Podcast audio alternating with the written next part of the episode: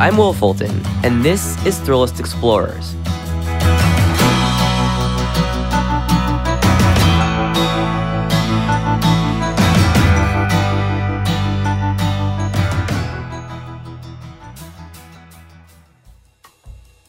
In October, in the year 2000, I was in grade school. I think I was learning about the War of 1812, but obviously that's not important. What I do remember very clearly is sitting in front of the TV somewhere far away from the inevitably disapproving gaze of my parents and watching Jackass for the first time.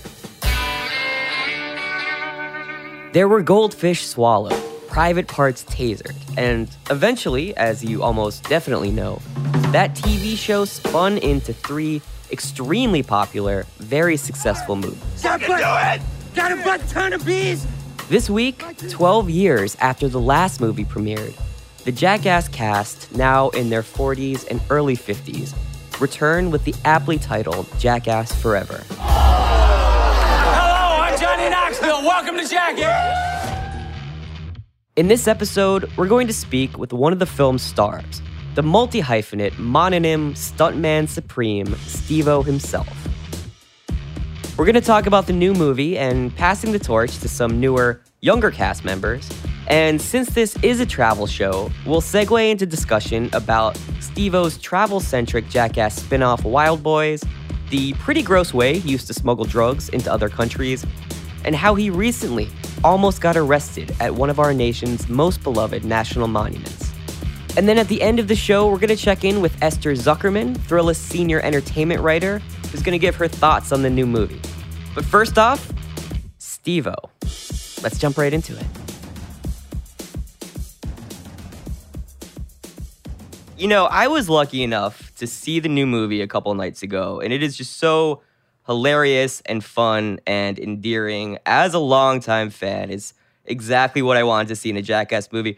And as a human being, it's just exactly what I want to see right now. Well, dude, thank you for the kind words. Thank you for watching. As uh, a dedicated attention whore, that's like music to my ears.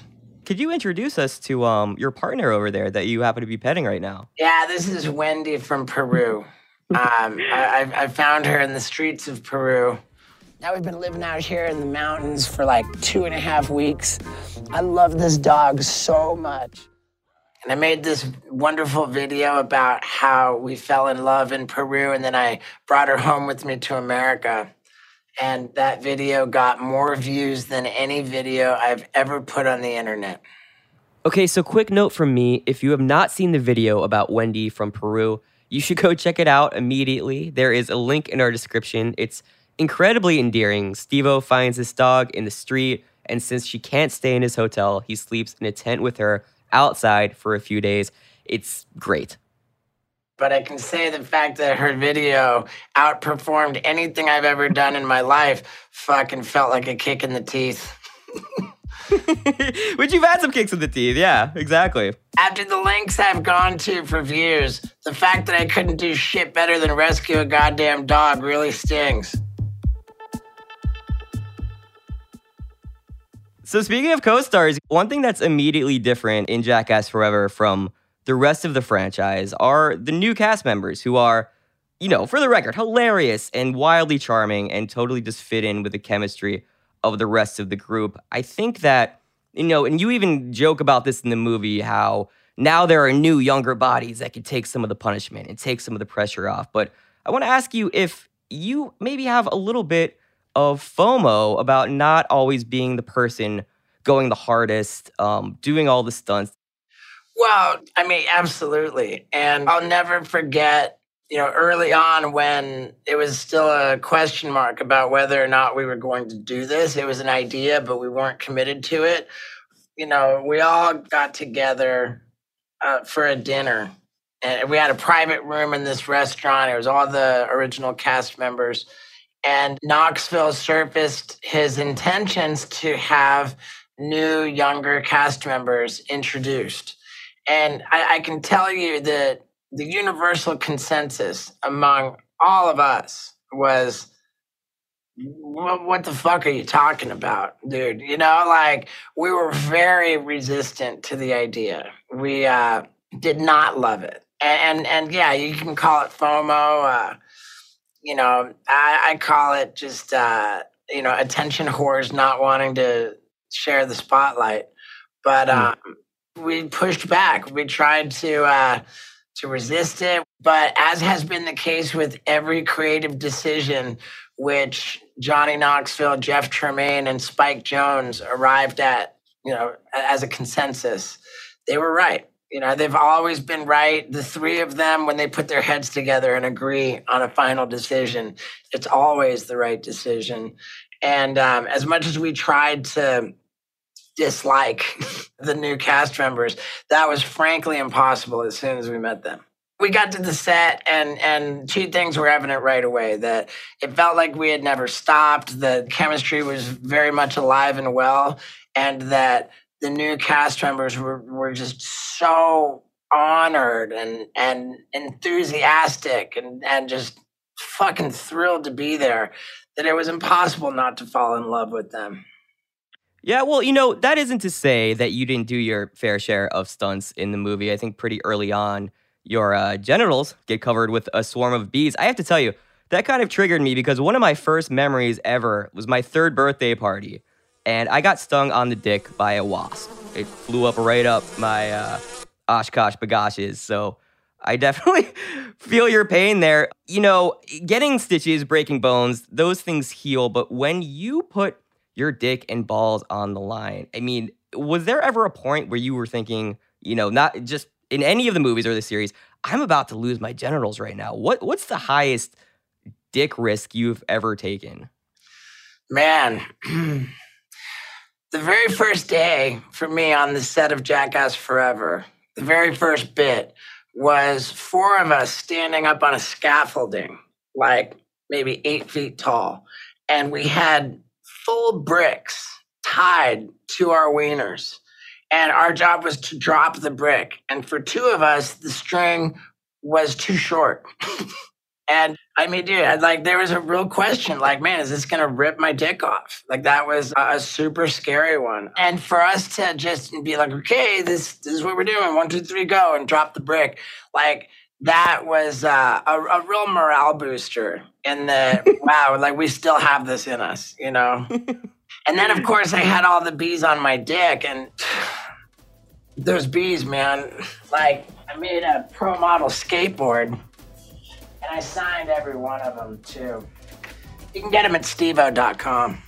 I also came sure. out with some killer Steve-O shoes. They're uh, they're actually Emerica collabs. Yeah. Super dope quality, and yeah, I mean, just throwing it out there. They're at stevo.com. All right, so just a note, the Dick B skateboard is actually pretty funny. It's linked in our description if you want to check it out.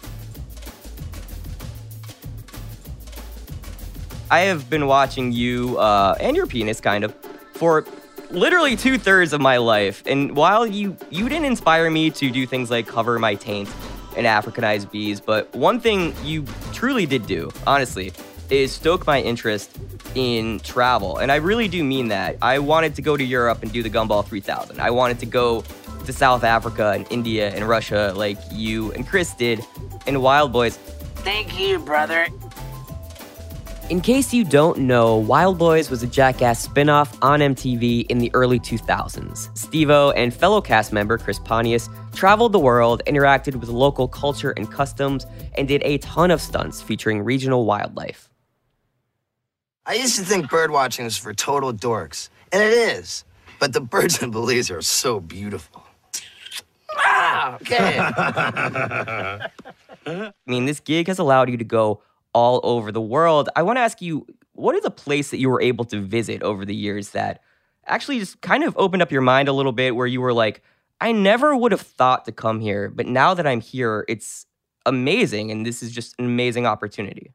You know, like the Wildboyz era, that chapter of my life was just so rich and like experience and and uh, world travel and and, and I kind of think that it all blends together a little, you know, because there was just so much going on all at once. And I think I was at a point in my life like where I wasn't um, capable of really appreciating it. I think that uh, that I that I appreciate things a lot more now at this stage in my life because what I remember most from Wildboyz is like being frustrated that I couldn't get a Burger King Whopper. you know, I'd be in this like amazing like exotic country having like unbelievably unique experiences and I'd just be pissed off that I didn't have weed and fast food.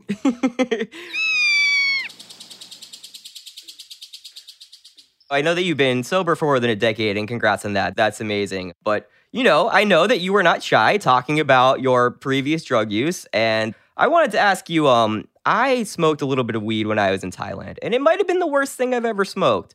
In your opinion, what country had the worst weed? I mean, it, it was pretty bad everywhere, you know, like, and if you're in the Eastern Hemisphere, then not only can you count on it being bad weed, but it's like strong likelihood that the punishment for having anything to do with weed is extremely severe, if not Right. Capital punishment. So Yeah. I developed a habit of smuggling weed with me whenever I went to the Eastern Hemisphere. And to do that, I would grind it up. I would pack it into a condom, like real pretty tight. So I would have about an eighth, and it was pretty small. And I would tie the condom in a knot and then swallow it. I would actually swallow like up to five of them, and uh, then fly through Singapore, where they have the death penalty for drug trafficking. and then when I arrived at my destination, whether it was Thailand, India, Indonesia, then I would like be digging through my poop, and uh, she would always come out, and I would, you know, dig it out of my poop, and then um, I'd let the guys know that that uh, the eagle had landed, that we had ass grass, and uh, you know, I, I always got a kick out of sharing the weed with people because uh, you know they were smoking my shit. Yeah, that is the shit. And it's hard to get over there, so I'm sure everyone else appreciate the pain that you went through. I would Yeah. smuggle weed through Singapore and then dig it out of my shit is an indication that there was an addiction issue there. Yeah, they're gonna take this clip and put it on Dare. We were talking about Wildboyz, which I think in particular was actually surprisingly great at showing other cultures and actually not making fun of them. But you know, you and Chris just diving headfirst into things that might make us as American travelers a little bit uncomfortable. Have have you and Chris ever talked about getting back on the road and making a travel show together? It's always been very important to us to not be mean spirited, you know. And, and with Wildboyz, we were uh, we consider ourselves ambassadors of goodwill. You know, like never would we ever want to uh, make fun of people or, or, or make them uh, upset them or or make them uncomfortable. So that, that's something that I'm proud of, and I think that that extends beyond Wildboyz into like all of the you know Jackass installments. That the spirit of it is is so so good and and, and really wholesome. I would say, and then. Do we ever want to go back? Was the question. Yeah.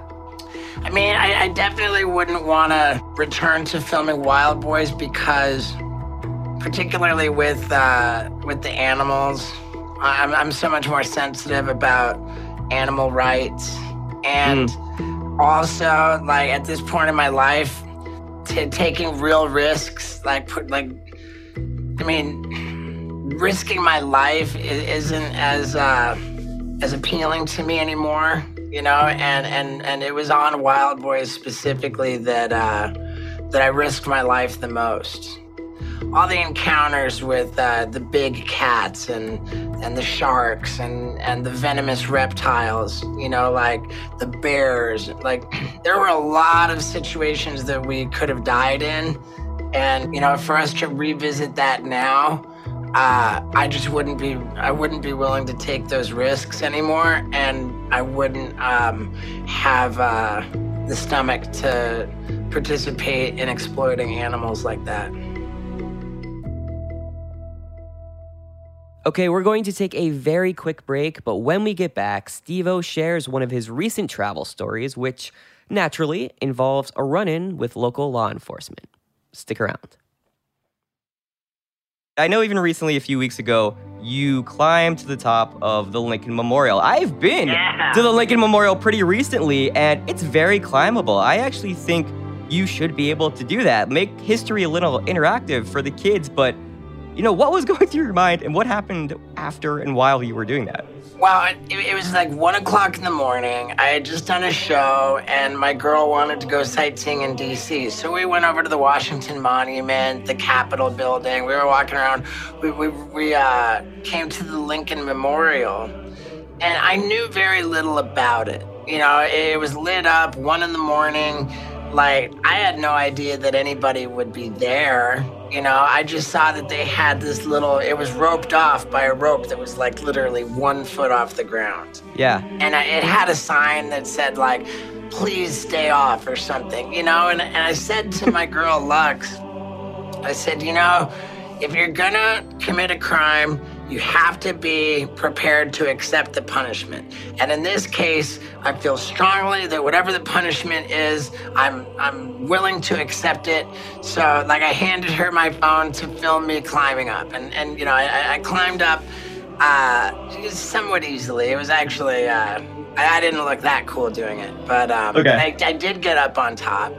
And uh, there I, almost as soon as I got up on top, I realized that off to the side of the statue is a door, which at all times around the clock has a, police officer on duty behind it. So I make it up on the thing. The door opens. This cop walks over and just motions for me to get down.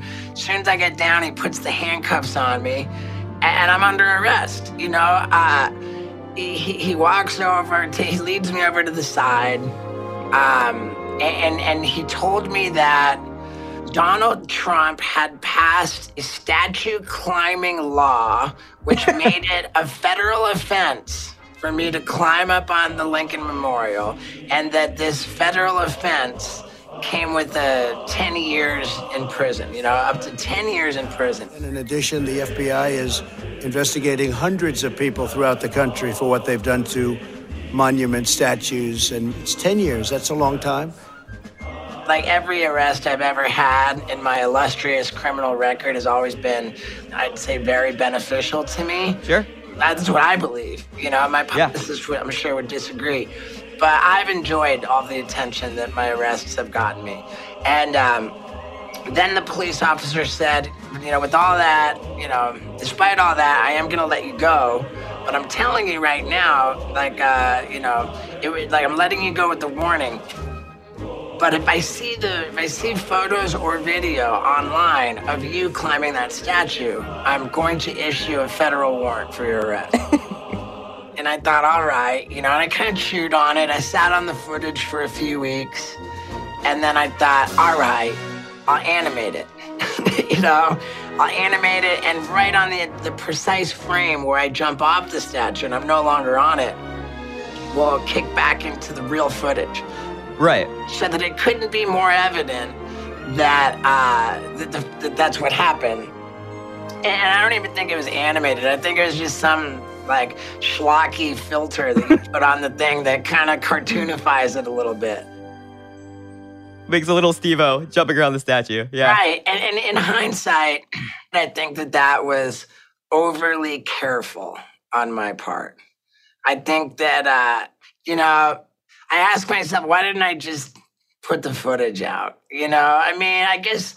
I guess I could answer that myself and, and say that like it would have been uh, like deliberately disrespectful to do that. But the reason why I even thought to ask myself that question is because clearly I'm disappointed that I did not get a federal warrant issued for my arrest because I missed out on so many headlines.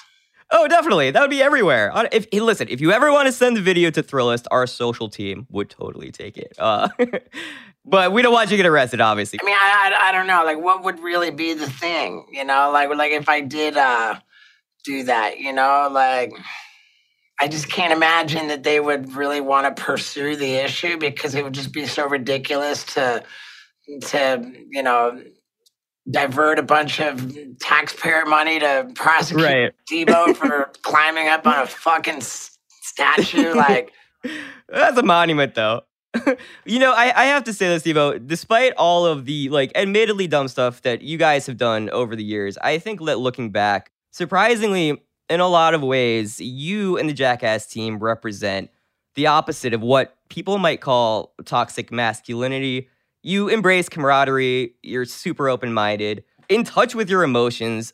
And I think that over the years, you have really kind of turned in. This is weird to say, but like kind of a role model for people like me who have grown up watching you guys. Mean, What do you think about that when, you know, when someone says that to you? Because I'm sure I'm not the first person to express this. I mean, hey, dude, I'm grateful for the kind words and and um, thank you for for saying that. My initial reaction is uh, to think that um, yeah, I very much lead a double life.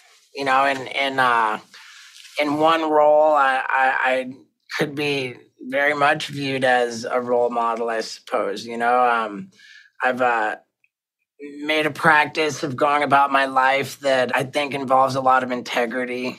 You know, I'm rigorously honest. I'm mindful to be considerate of others for the most part. You know, I'm, ne- I'm never deliberately malicious or or or, uh, or or anything like that. So yeah, I mean, I get it. Like, um, I think I, I the over the years and and certainly you know as a guy in recovery, I've learned how to utilize tools to um, to improve my life and my behavior.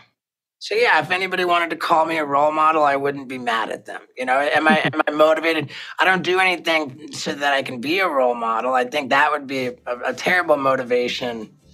Like I just want to be happy with who I am, and that's enough for me. But that's just one role, and then the other role is the guy who, uh, you know, breaks bones and shoves things up his butt, and, I, and I'm I'm very comfortable with that too. Definitely. Well, thank you for embodying both of those roles for all of us out there. And a big fan, Steve-O. Love the movie. I think everyone should go see it. And thank you so much for your time. Come back anytime you want. Really appreciate it. Hey, dude, thank you for letting me obnoxiously plug my new Bees Pro Model skateboard and my Etnies collab Steve-O shoes. Get it out. They look beautiful. Let's throw the tour up there too, man. I'm on the bucket list tour and it's nuts.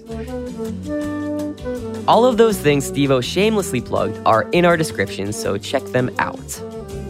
Okay, switching gears a little bit, we're going to talk to Esther Zuckerman, Thrillist senior entertainment writer and noted jackass enthusiast, about her thoughts on the new film. That's happening right now. Probably like a month before the pandemic my boyfriend and i um, i had never seen the movies he was a long time obsessive there was sort of a conversation about it happening online and we decided one saturday just to watch all three of them back to back as soon as I watched them, I became really obsessed. And I wrote a piece for Thrillist about how I was a recent convert. And yeah, just the obsession spiraled from there. It's been 12 years since Jackass 3D, and I have to say, uh, seeing Chris Pontius's junk in pretty much the first scene of the movie, it was like seeing Han Solo again in The Force Awakens. I was like, I feel great. They're back. Uh, but you know, I wanted to ask you, how do you think this sequel stacks up with the rest of the franchise and continues the legacy of Jackass? And I guess potentially caps it off as there's been some chatter that this will be the last installment, maybe. Yeah, I mean, I think it'd be hard for them to go forward. I mean, Johnny got seriously injured by the bull stunt in this one. Um, they are in their 50s. I think it does a really good job. You know, we're living in the age of reboots and sequels to things long. And, you know, there's a sense that, like, can this really recapture some of the magic? Obviously, there there's sadness associated with that. Ryan Dunn is no longer with us. Um, Bam Margera is not a part of the group anymore for various legal reasons. There's a trepidation that like, is this going to feel, you know, weird. I actually just spoke to Johnny Knoxville for a piece, um, and I think the word he used, I might be paraphrasing, was like sweaty. Is this going to feel like awkward and sweaty? And it really doesn't. That's sort of the sort of amazing thing. They do a good job of incorporating new cast members. Um, they have five new cast members without it feeling, you know, sort of like a full passing of the torch. It's still there. The original crew is still getting tortured just as much, if not more so, than the new people. But, you know, filling it out with some younger people whose bodies might not be quite as damaged by some of the things they're doing. But it really was, I mean, I was laughing, you know, nonstop, smiling ear to ear, like the whole time. Most definitely. And I, I loved uh, my my biggest trepidation coming in as someone who's been a fan a long time was the new cast members. It was like, you know, are Yeah. Because the one thing I really love about Jackass, beyond the stunts, beyond everything stupid and hilarious they do, is just the feeling of being with friends and then being friends and hanging out and that chemistry they have. But I feel like they didn't miss a beat. The new cast were just like super hilarious and wildly charming and just great. Yeah, um, so I ta- I also talked to Jeff Tremaine for a story, and he was saying that like you know they weren't looking for people who were like the gnarliest people. They were looking for people who they'd want to hang out with because that's so much of the ethos of jackasses. like, yes, people are putting themselves to the ringer, but like the actual core group, and there are you know they torture Danger Ehren, and there's like really badly in this movie, and they're you know they are making fun of each other, but like at the root of it is like a deep love for one another. And they wanted to find people who they just wanted to hang out with. Yeah, well, Esther, you know, I know that we have a lot of coverage coming out um, about the new movie, a lot written by you. Do you want to talk a little bit about, you know, what we can see on Thrillist right now for people who are interested in the new movie? So we're gonna have a bunch of stuff. Um, I have a sort of introduction to the new cast member that that's out. I'm also writing a piece on the sort of the cinematic legacy of Jackass. I think Jackass is one of those things that like you sort of I mean, it was my introduction to it too. Like you sort of think of it, you know, as like just bros being bros, dudes being dudes. but it is hugely respected in like the cinephile community. Um, this Thursday, when this episode comes out, there's a marathon screening at the Museum of the Moving Image. Actually, Jackass 3D premiered at MoMA, um, and the Jackass guys are official artists in MoMA's uh, archive. And there have been screen like repertory screenings around. Um, New York and elsewhere that are really, you know, that cinephiles love Jackass. And so it's a piece about that. And then I have an interview with Johnny Knoxville coming up, um, which was very fun. So yeah, I think you can read all of that stuff on Thrillist.com. Exactly. well, Esther, I appreciate it. Thank you for sharing your thoughts. And I'm glad, you know, um, you came on to talk about Jackass. I will always be willing to talk about Jackass with you if you ever need someone. yes. Cool. Yes, definitely. Great. Okay, thanks. So big thanks to Esther, and in addition to her ongoing Jackass coverage on Thrillist, she also released a new book this month called Beyond the Best Dressed. It's an illustrated breakdown of 90 years of fashion at the Oscars. Check it out, we have a link in our description. The very funny Jackass Forever is in theaters right now, so go see it. And for the record, you can also find some old Wildboyz clips online. I highly suggest doing so.